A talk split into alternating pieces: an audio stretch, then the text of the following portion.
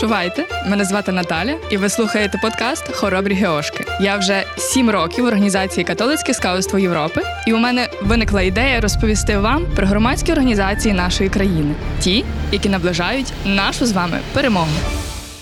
Друзі, привіт! З вами знову подкаст «Хоробрі Геошки». І сьогодні у нас в гостях Українська волонтерська служба. А саме Зацнова Вікторія, керівниця гуманітарного відділу, та Гоч Поліна, керівниця з комунікацій. Вітаю, дівчата! Привіт! Привіт! Що для вас Українська волонтерська служба? Для мене це організація, з якої я розпочала свій шлях у волонтерстві. Це було близько вже 5 років тому. І я сама родом з Чернігова. І коли я навчалася на 3-му курсі, я шукала можливості, де я можу розвиватись, окрім того, що я зубрю супер там навчальні матеріали, пишу наукові статті. Я хотіла десь ще розвиватися і шукала ось цей простір та ось ці от можливості. І тоді моя викладачка запропонувала мені долучитись до волонтерства, а саме до такої незвичної теми, до моніторингу сексистської реклами. І тоді вперше я ось отримала несвідомий досвід волонтерства, тому що я себе абсолютно не ототожнювала з волонтеркою, я не розуміла, що це таке.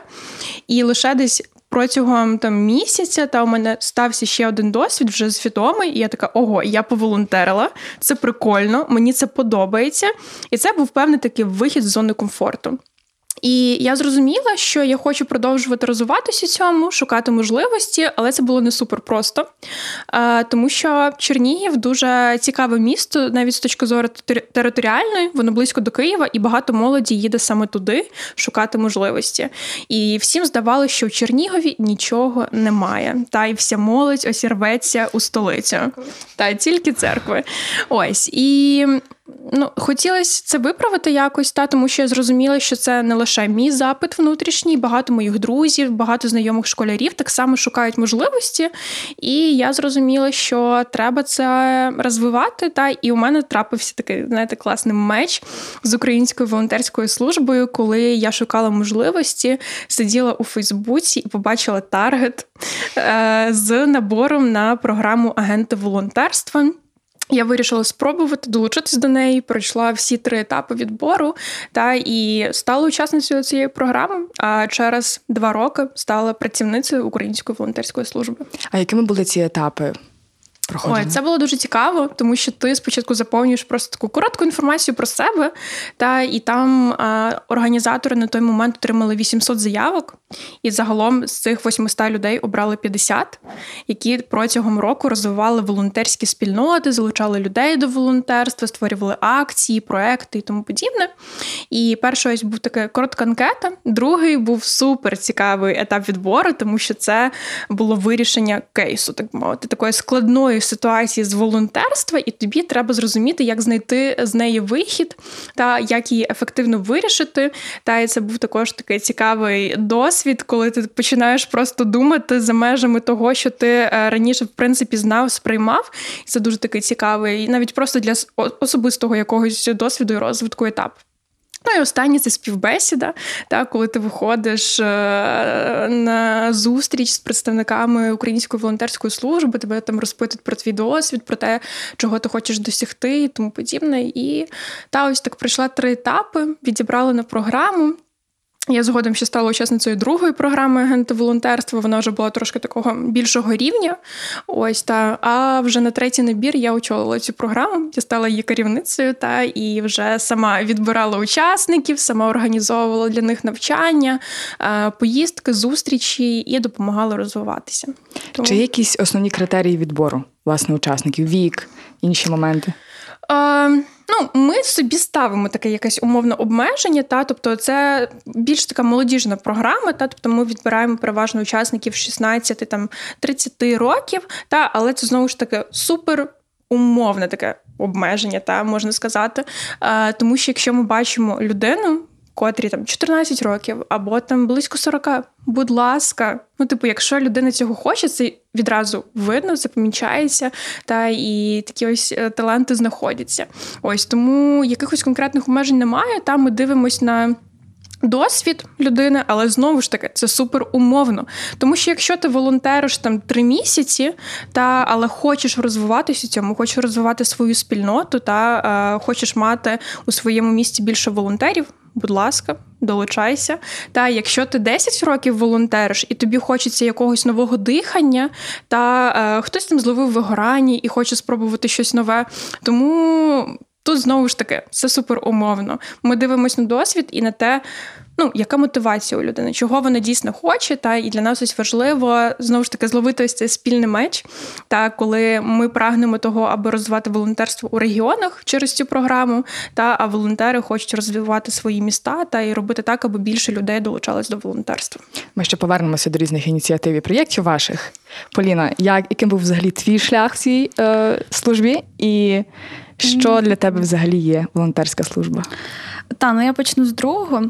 Українська волонтерська служба – це таке велике жовте коло, велике жовте сердечко, яке в нас зараз як логотип всюди в соцмережах. Це насправді велика спільнота людей. Це і внутрішня маленька спільнота, тобто команда. У нас команда з 25, мабуть, десь так. Вона дуже сильно зросла під час війни повномасштабної. І це люди, які там з різних куточків країни, з дуже різним бекграундом, з дуже різними якимись вподобаннями, але всі вони заряджені однією ідеєю розвивати культуру волонтерства в Україні. Усі вони роблять це в свій спосіб, вони своїми сильними сторонами, компетенціями долучаються. І коли ти бачиш цю внутрішню таку синергію, коли ви там, у вас є якісь процеси, ви в них втягнуті, ви працюєте, але потім ви такий раз і виходите і дивитесь, а які у вас результати, або чуєте відгуки від людей, яким вам вдалося допомогти, чуєте відгуки від волонтерів, або ви просто в Інстаграмі гортаєте стрічку, а там фотографії волонтерів в жовтих плащах, і це просто, не знаю, в такі моменти просто ти сидиш, тебе все обличчя в посмішці, і ти відчуваєш, що ти робиш щось важливе, ти робиш щось цінне, і ти в цьому не один.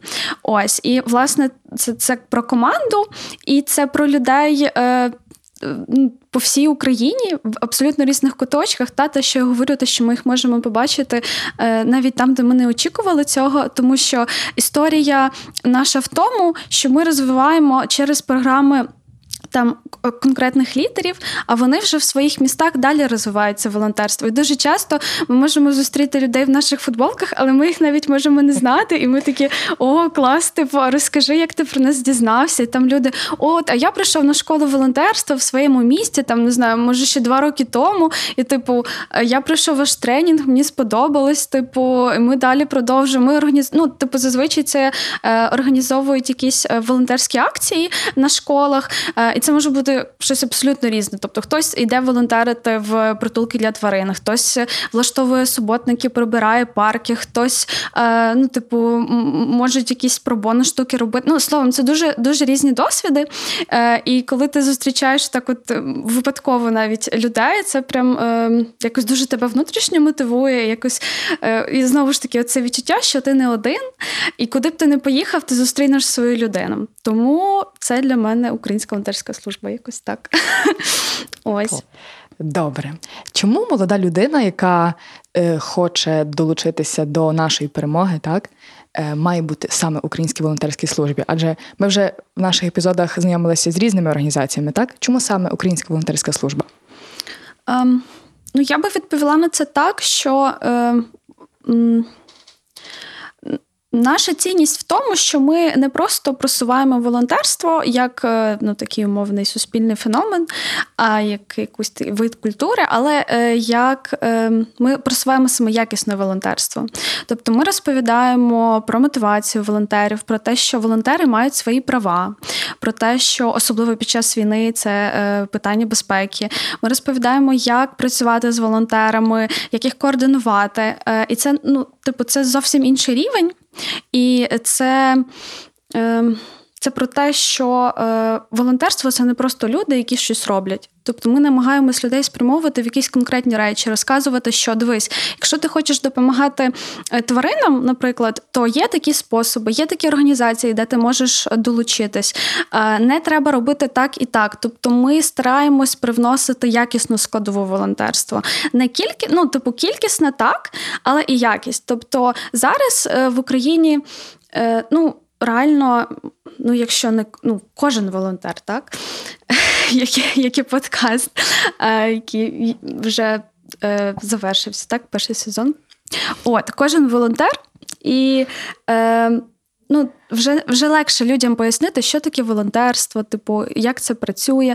Але не кожен це свідомо робить, те, про що говорила Віка. Тобто, так, коли вона перший раз взагалі пробувала, вона навіть не усвідомлювала себе як волонтерка. І друге, те, що дуже часто люди якісь помилкові речі роблять. Тобто, від незнання того, як це працює, від умовно, я хочу допомогти, і вони, хочуть щось робити, починають і, не розбираються. І мені здається, що цінність саме наша, зокрема, я як комунікаційна менеджерка можу сказати, що ми стараємось доносити до людей ось цю якісну складову. От під час війни ми робимо пам'ятки про те, як допомагати в різних сферах, як комунікувати з людьми, яким ви допомагаєте, особливо там постраждалим, внутрішньо переміщеним особам, як не треба їм, які фрази не треба їм говорити, як їх підтримувати. Оці всі речі, вони, здавалося б, про них не говорять, але вони суперважливі. І от мені здається, що цінність наша в цьому, і тому, власне, ми хотіли б, щоб до нас долучалось більше волонтерів, проходили через нашу комунікацію, наше навчання, долучались до нашої спільноти, а ми їм допомагали, спрямовували їх, радили, в якій організації стукатись далі, куди йти волонтерити. Я думаю, може ще Віка, окей, там все погоджується зі мною, супер. Я думаю, ми так можемо перейти до ваших проєктів, так, і блоків конкретно роботи Української волонтерської служби. Тому Віка.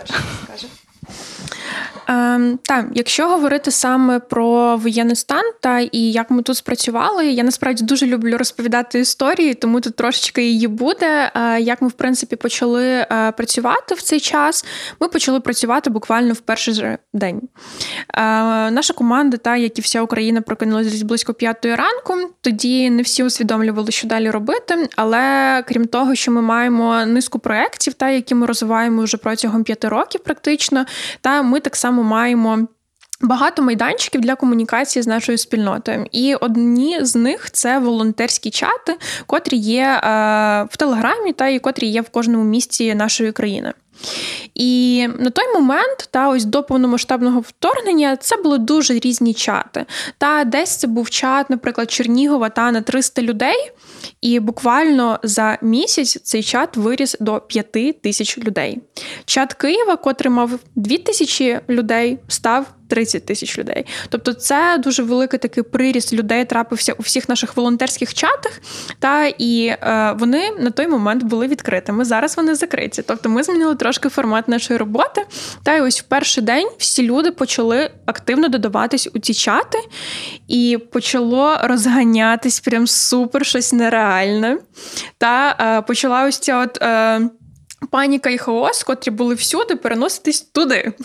І наша команда почала з цим працювати, тому що це абсолютно не те, чого б ми хотіли бачити там. І ми почали максимально пробувати вносити конструктив і розповідати про перші якісь базові правила, котрі мали знати кожна людина, кожен українець. Там ми розповідали про те, що не треба повідомляти про те, де відбувся вибух. Не треба повідомляти якусь таку чутливу інформацію. І ми про це все постійно нагадували. Якраз таки в ці часи, в перші дні у нас почали з'являтися такі якісь перші мікропам'ятки для українців про те, як себе поводити, як реагувати на ті чи інші ситуації і як бути в безпеці. І згодом, ми так потрошечку почали з цим працювати, але можу сказати, що це було супер складно, тому що, знову ж таки, на той момент наші чати були відкритими. І кількість людей постійно зростала. І ми просто цілодобово були в цих чатах. Ми спали позмінно, аби хтось був в цей момент на зв'язку і міг модерувати чати. І ми зрозуміли, що це не супер є ефективним з точки зору того, що ми можемо робити в масштабах країни. І ми дуже довго думали і приймали рішення, чи закривати нам чати. Тому що для нас це було реально дуже важливим, тому що це ж простір для нашої спільноти. Ми ж є відкритими. Як так закрити наші чати? І це ось така банальна штука, але ми дійсно прийшли до цього рішення та закрити чати. І це трапилось через те, що в них почала масово додаватись русня. І ми зрозуміли, що все, далі діла не буде. Та ми закрили чати і вже почали спрямовувати свою роботу на щось більш ефективне. І якщо я не помиляюсь, то на 6-й день повномасштабного вторгнення ми запустили волонтерську гарячу лінію, котра зараз працює у 9 напрямках допомоги. Та це пошук автоволонтерів, допомога захисникам, з пошуком ліків, допомога тваринам, пошук прихистку, пошук зниклих, тобто дуже різні напрямки.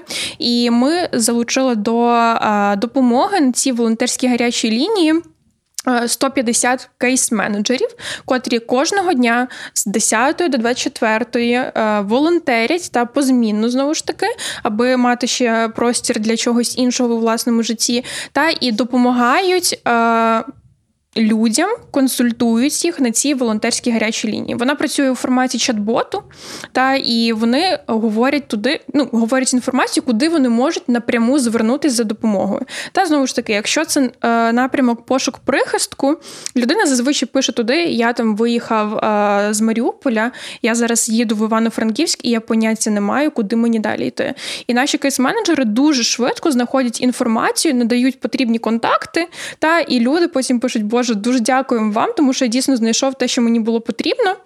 Та і таким чином ми працюємо по кожному напрямку. Але в нас є один напрямок допомоги стареньким, та який працює трошки в іншому форматі. Якщо в інших у нас є перший пріоритет, тобто надати консультацію людини, куди вона може напряму звернутися, то в напрямку допомоги людям літнього віку, та ми надаємо переважно адресну допомогу продуктами або ліками. Та також детально перевіряємо всі запити, та і наші волонтери або ж за власний кошт придбають продуктовий набір або ліки та доставляють його, або ж ми компенсовуємо витрати.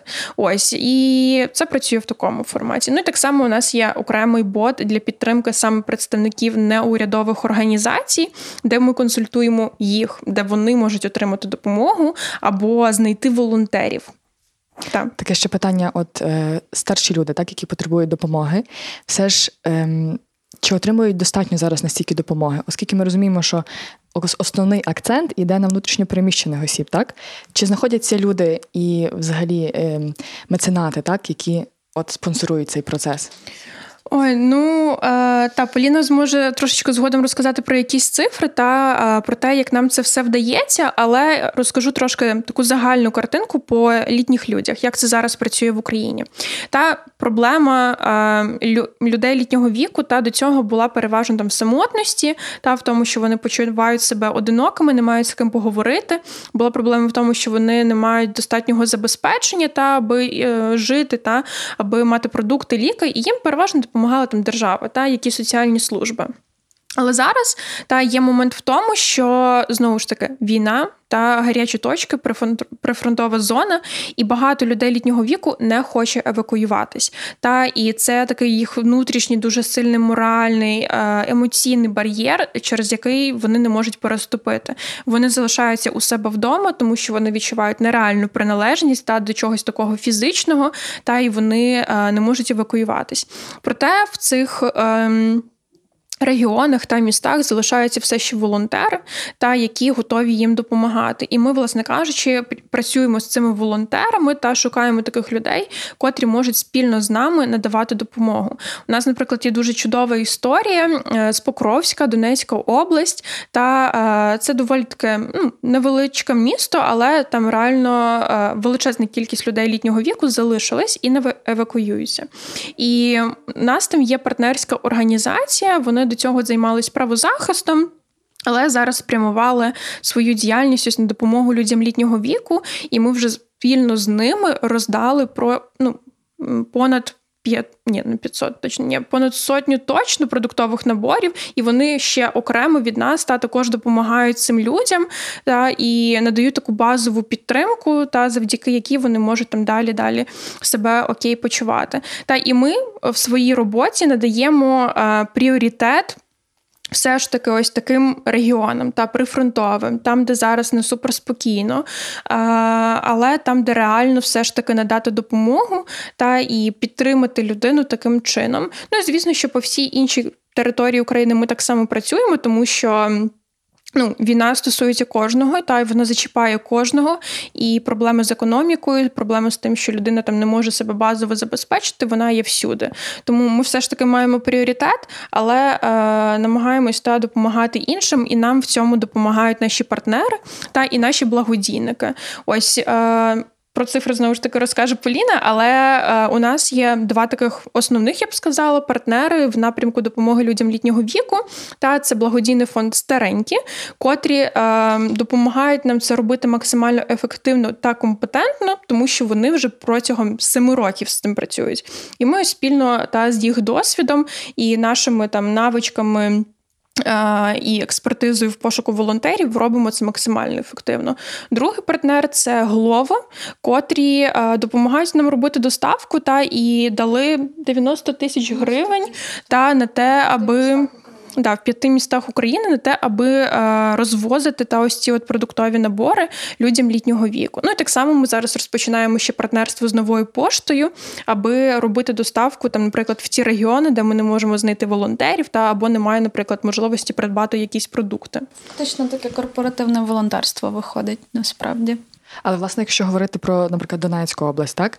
Нова пошта, наскільки я розумію, там не діє зараз і знаю це, то як ви доставляєте туди їжу? Там у нас переважно якраз таки йде допомога через наших партнерів та якісь такі локальні організації, волонтерські штаби, ініціативи, які... переважно вони потребують та якоїсь фінансової допомоги. Тобто десь в місті є склади з продуктами та є можливість там доставляти з сусідніх містечок та ці продукти, але немає можливості за що їх придбати. Та й у нас був конкурс міні-грантів, завдяки якому ми могли підтримати такі проекти, знову ж таки, і надати допомогу таким людям. Клас. Пам'ятаю, у вас ще був проект... Мій телефонний друг. Так, він досі є. Я, напевно, що все-таки брала в ньому участь колись. Так. Як зараз він працює? І взагалі, як внутрішньо переміщені особи, наприклад, теж долучаються до цього? Наскільки? Тут Поліна ще хоче похвалитись про наші цифри. Добре. Я їй дам таку можливість. До цифр і перейдемо до телефонного друга. Власне, я хотіла би трошечки додати такої мотивації від нашої команди, тому що історія про допомогу стареньким і загалом про допомогу під час війни в Україні – це про мережевість. Це про те, що до тебе приходить запит, і ти знаходиш в тому місці конкретного волонтера, який готовий піти і допомогти. І це про такі велику систему зв'язків, дуже локальних, але дуже потенційних, дуже сильних. Тобто завдяки от таким маленьким крокам ти можеш вибудовувати велику систему і надавати допомогу саме так от точково. От, і, власне, для того, щоб надавати цю допомогу, ми відкрили збір коштів. І за ось ці 3 місяці на допомогу адресну допомогу ми залучили понад 1 мільйон гривень. І саме на допомогу стареньким ми витратили 406 тисяч гривень, і ми допомогли стареньким і роздали 2000 пакунків добра, ми це так називаємо. От, тому це просто мені дуже хотілося це додати. От. А про мій телефонний друг, якщо ви не проти, я розкажу, тому що я працювала на цьому проєкті, коли він стартував. Я була його комунікаційною менеджеркою. От, і я просто прям пам'ятаю, як це починалось. І проєкт продовжує жити. Наразі у нас 530 пар, тобто телефонний друг плюс підопічний. От, і вони продовжують спілкування. Зараз навіть з'явилась більша потреба в людей в такій підтримці. І до нас постійно приходять запити, хоча ми, чесно кажучи, в комунікаціях не особливо якось промотуємо. Тобто воно є, і воно само собою продовжує жити. От, до нас звертаються як і волонтери, особливо з-за кордоном. Волонтери хочуть якось допомагати, хочуть підтримувати, і вони готові, вони не можуть там по телефону, але вони готові там вайбери, наприклад, списуватись або зідзвонюватись, і вони дуже вмотивовані. І тут більше проблема, що знайти людей, ну, власне, літніх людей в Україні, які би хотіли долучитись, тому що тут, ну, основний виклик, коли ми тільки запускали цей проект, було в тому, що достукатись, розказати людям про таку можливість. І я пам'ятаю, я як комунікаційна менеджерка, я співпрацювала з газетами, з маленькими телеканалами по всій Україні. Ми запустили соціальну рекламу на Суспільному, на радіо. Словом, це був такий дуже цікавий досвід, тому що зазвичай в комунікаціях ти працюєш соцмережами, ставиш таргет, робиш, не знаю, відео на YouTube, в TikTok, а тут зовсім інша задача, і тобі треба під неї придумати рішення, яке б реально спрацювало. От, і, власне, зараз ми продовжуємо працювати.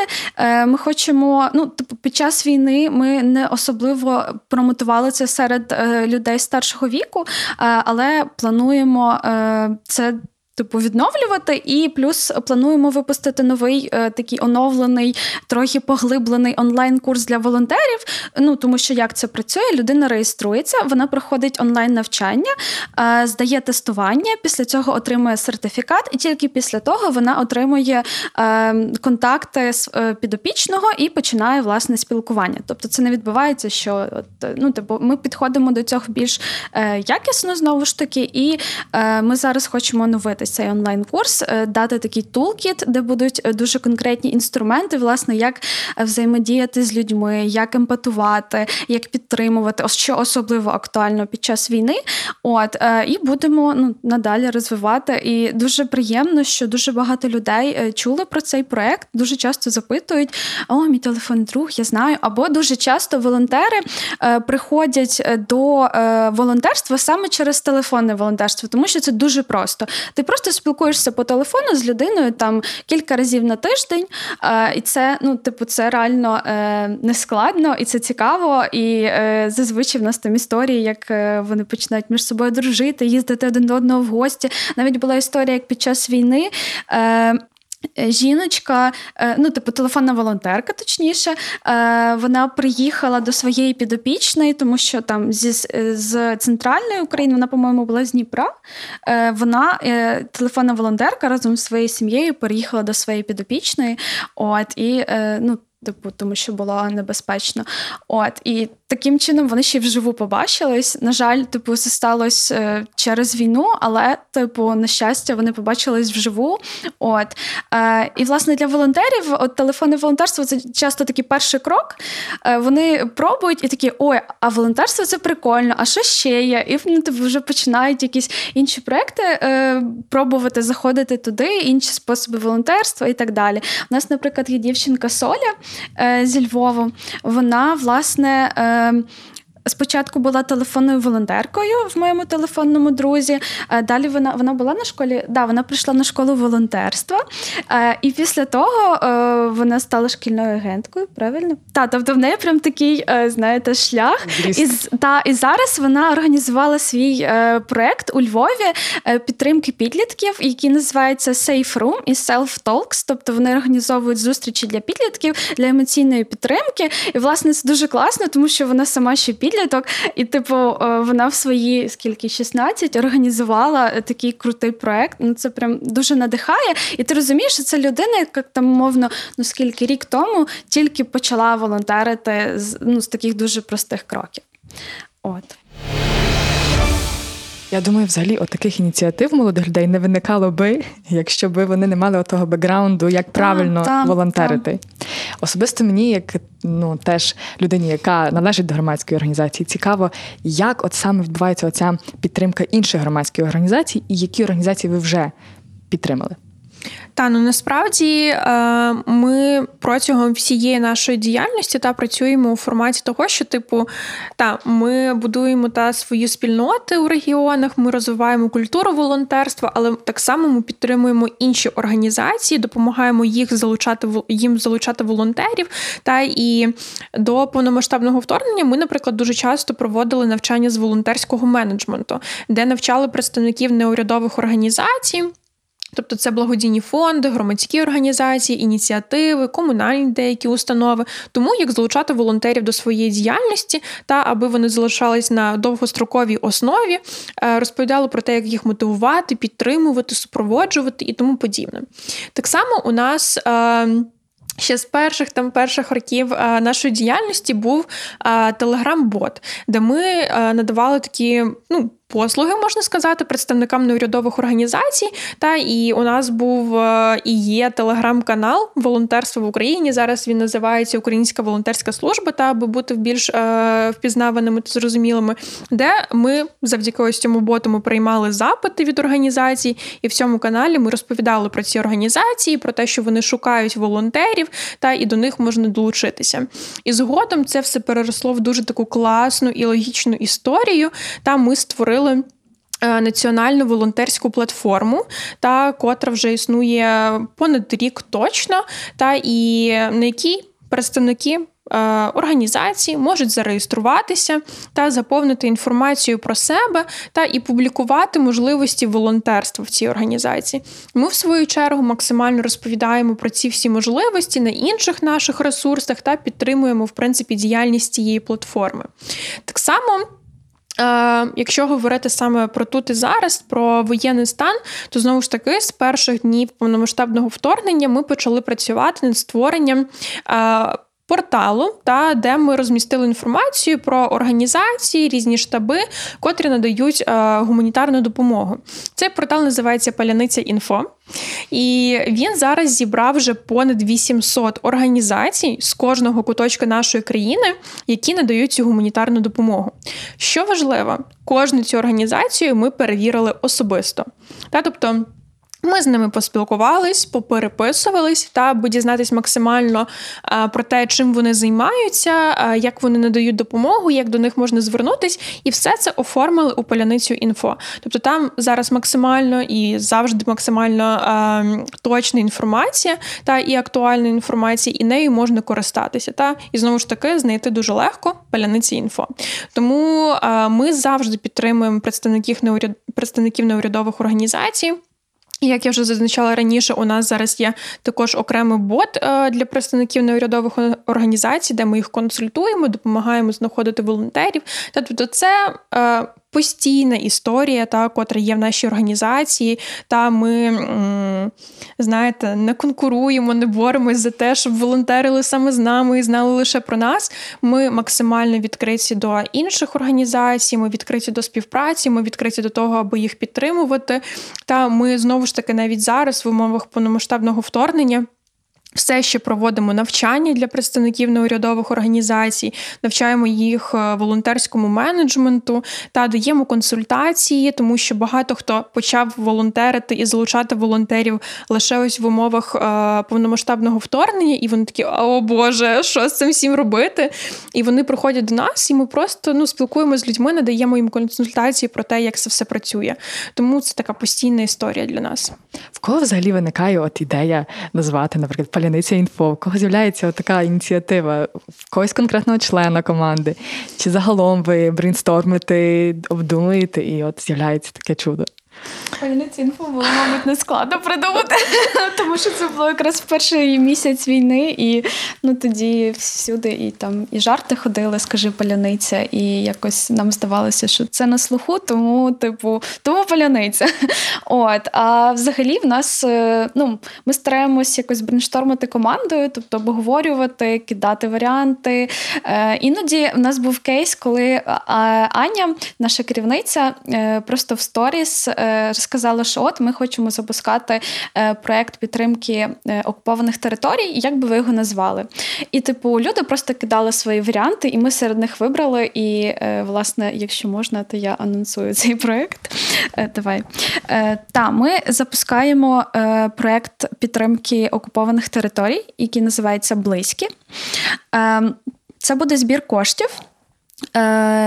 Ми закликаємо кожного долучитися невеличким донатом або великим, яка у вас є можливість, навіть 1 гривня важлива, підтримати і скинути гроші на наш збір, і, відповідно, далі ці кошти будуть йти напряму активістам, волонтерам, ініціативам на окупованих територіях, які допомагають на місцях, тому що зараз велика проблема в тому, що окуповані території, в принципі, так, гуманітарна криза, але другий момент, що їм мало хто може їм допомогти зовні, зокрема, великі там донорські організації, вони не мають права працювати на окупованих територіях. Ось. Тому тут, власне, важливо, щоб ми не залишали людей на окупованих територіях, там, мовно, сам на сам зі своїми проблемами, якби це грубо не звучало, так? А навпаки, підтримували їх, показували, що нам не байдуже, ми хочемо вам допомогти, типу, і знаходили способи це зробити. От, тому, власне, історія з близькими ще цікава в тому, що назва прийшла зовні, але вона дуже органічна і дуже така світла для нас, і ми якось одразу її за неї взялись, і насправді від назви і розкручували далі повністю там позиціонування проєкту, і будемо його, власне, сьогодні запускати. От.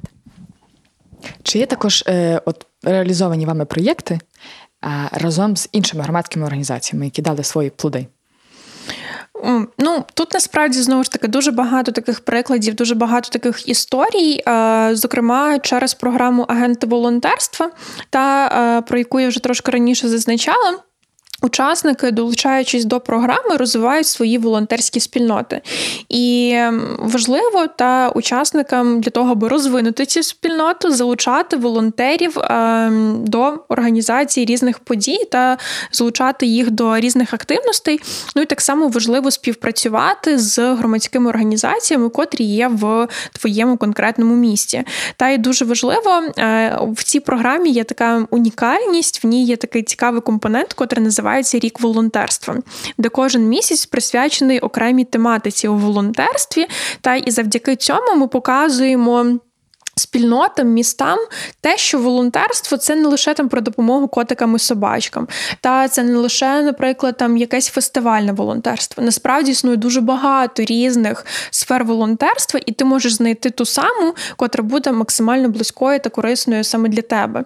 Та і для того, аби, знову ж таки, робити це ефективно та робити це якісно, аби не нашкодити своєю діяльністю, ми співпрацюємо з організаціями у містах, котрі вже цим займаються.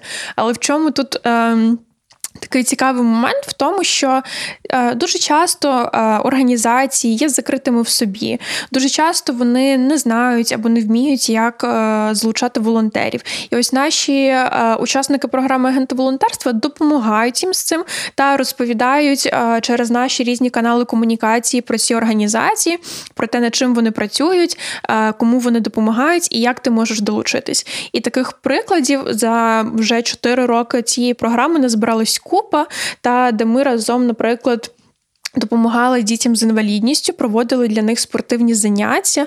А це до цього була супер така маленька спільнота, котра залучала там буквально своїх людей і не знали, як вийти на нових та як їх залучати. Ось ми спільно з ними та проводили такі спортивні заняття. Та ми, наприклад, допомагали створювати березовий гай та висаджувати там дерева, доглядати за ними. Створювали громадські городи і тому подібне, та допомагали людям, бездомним людям. Та, наприклад, у нас були такі великі події. Наприклад, у Києві у нас була акція по допомозі бездомним людям, де їх годували гарячими обідами і роздавали теплі речі. І це було в партнерстві відразу з 3 організаціями. Та це був проєкт. Якщо так, я тут трошечки пилаюсь, але він так називається. Це проєкт «Сука Жизнь», це магазин «Ласка», та і це... та і Молодь за мир. Та, тобто у нас було 3 партнери, і ми їх поєднали, тому що до цього вони ніяк разом не співпрацювали, а ми їх так класно поєднали, та ми залучили волонтерів, і за буквально годину-півтори нам вдалося нагодувати 150 бездомних. І таких прикладів сотні, вже тисячі за ці роки назбирались, та і ми дуже активно співпрацюємо з різними організаціями, створюємо спільні проекти, десь такі невеличкі проекти, та, які допомагають пом'якшити ту чи іншу проблему, котра існує в місті або в регіоні. Та десь ми створюємо дійсно такі великі проекти. Ось школа волонтерства, про яку розповідала Поліна, це 2-денний тренінг, там, де ми навчаємо тому, що таке волонтерство, і він завжди відбувається у партнерстві з місцевими організаціями або, в принципі, з всеукраїнськими організаціями. Та і для нас важливо, знову ж таки, показувати ось це от різноманіття волонтерства, показувати, яким воно буває, та і розповідати, і вирощувати, можливо, от культуру волонтерства, розповідати про те, яким воно є. Сьогодні у нас уже другий день літа. Вчора мали День захисту дітей, так? Чи маєте, власне, проєкти, пов'язані з діяльністю дітьми на це літо? Які вони? У нас конкретних та власних проєктів з дітьми немає. Він раніше був. Та це шкільні агенти волонтерства. Це був такий перший наш проєкт, навіть не прям для дітей, а для підлітків, тому що ми робили багато різних проєктів, різної діяльності, і нам постійно писали підлітки, типу, ви розповідаєте про те, що волонтерство для всіх, а чому ми не можемо знайти, можливості для себе? І ми такі, а правда? І ми запустили проєкт для підлітків 14-16 років, де навчали їх тому, що таке волонтерство, а вони потім у своїх містах проводили уроки з волонтерства, і завдяки нашим 75 підліткам 4,5 тисячі школярів по всій Україні дізнались буквально за 3 місяці, що таке волонтерство, як до нього долучитись, де шукати можливості і чим воно може бути корисним для тебе. І цей проект, він вже завершився, але ось ця от наша спільнота школярів досі включена та досі допомагає разом з нами, зокрема ось на цій волонтерській гарячій лінії, допомагають нам в комунікаціях, та, тобто вони залучені всюди, створюють свої проекти і далі розвиваються в волонтерстві. А щодо зараз та щодо літа, то у нас якихось окремих таких проєктів немає, проте ми завжди раді залучати нових людей до волонтерства. Та, зокрема, ми ось створювали декілька пам'яток, декілька таких інформаційних постів у наших соціальних мережах про те, як допомагати дітям. Там ми зібрали, в принципі, величезний список організацій в Україні, котрі допомагають дітям разом з клубом добродіїв. Тому це, знову ж таки, про підтримку інших, про підтримку тих, хто в цьому більш компетентний і хто цим вже займається. Тому що, для чого нам там йти в якусь іншу сферу, та де ми, наприклад, не є 100% профі. Ми є профі 100% у волонтерстві, і ми качаємо це. Я думаю, зараз нас слухатимуть багато волонтерів. Хто не чується ще волонтером, то почується. Тож для цих слухачів мить підбадьорення від вас, від Української волонтерської служби. Так, для тих людей, для тих, хто ніколи не волонтерив, я би, мабуть, порадила знайти в цьому особисту якусь причину, так? Тобто для когось волонтерство – це про допомогу іншим, для когось це про спілкування з друзями, про проведення часу, для когось це про, на жаль, в ситуації війни для когось це про таке умовне звільнення від реальності, тобто відвернення від тих проблем, від тих ситуацій, яких він пережив. І насправді це щось дуже рятівне, насправді. І моя порада така – знайти себе у волонтерстві, знайти, що би ти хотів робити. Не треба робити щось, тому що це модно, тому що це класно, тому що ми так сказали, бо ми Українська волонтерська служба. Ні, просто знайди себе в цьому, спробуй, як мінімум. І якщо, ми би хотіли, щоб ти продовжував це робити, але це твій особистий досвід. І ні в якому разі не треба змушувати когось волонтерити. Ми не за те, ми за те, щоб кожен себе в цьому знаходив. Ось, я сподіваюся, це було дуже підбадьорливо, бо я дуже старалася. Дякую вам за розмову. Сьогодні з нами була Українська волонтерська служба. Почуємось. Дякую.